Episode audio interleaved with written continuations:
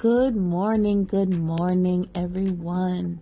Today is a Thursday, March 29th, 2018. It is Maundy Thursday or Holy Thursday. It is the day that Jesus had his last supper with his disciples and he washed their feet.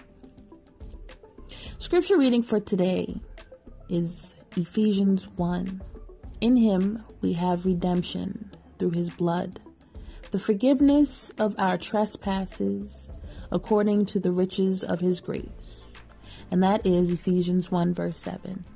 I hope that everyone is enjoying their day so far. I hope that everyone has a wonderful day with love and light, as always.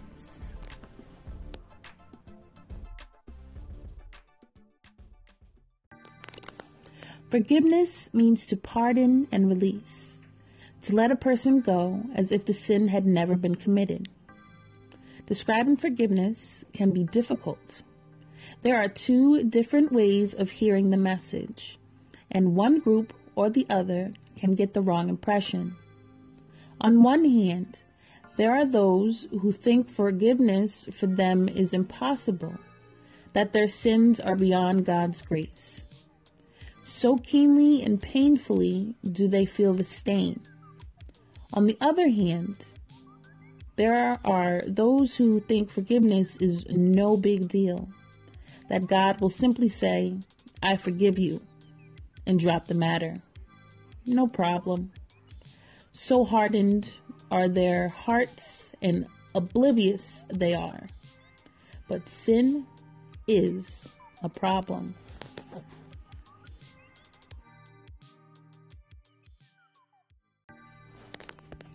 Carnegie Simpson stated, Forgiveness is to man to the plainest of duties. To God, it is profoundest of problems. How does a perfect holy God release sinners from their sin? An impartial judge cannot simply overlook sin. Anselm observed in the 11th century that if anyone imagines that God can simply forgive as we forgive others, that person has not yet considered what a heavy weight sin is. In the upper room at the last Passover of Jesus' early ministry, he established the Lord's Supper. As he spoke of the cup and what it represented, he said, For this is my blood that establishes the covenant. It is shed for many for the forgiveness of sins. And that's in Matthew 26, verse 28. The blood of Jesus secures our forgiveness.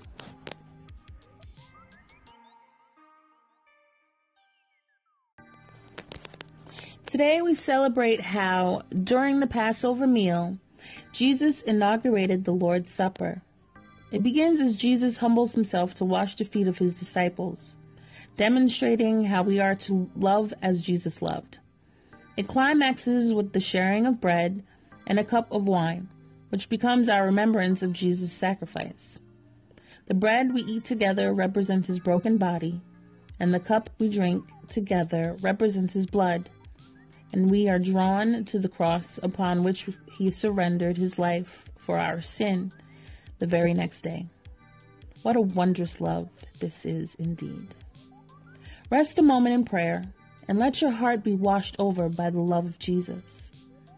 Ask for help to love others and deeply as He has loved you.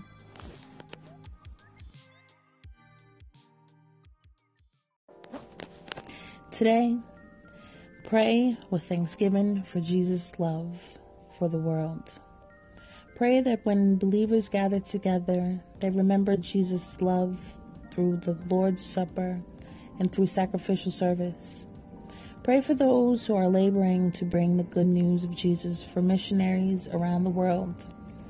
Pray for specific ones you know by name, strength and protection as they reach the lost. Ask God to give them a great harvest.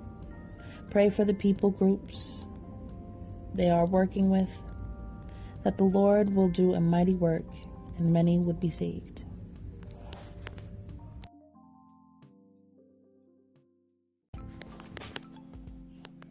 I hope everyone enjoyed that short devotional that I had prepared for you for a holy Maundy Thursday.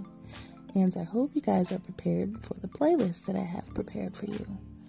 Um, I took my time with this one because I wanted to dedicate it to Jesus, of course, since today was his Last Supper.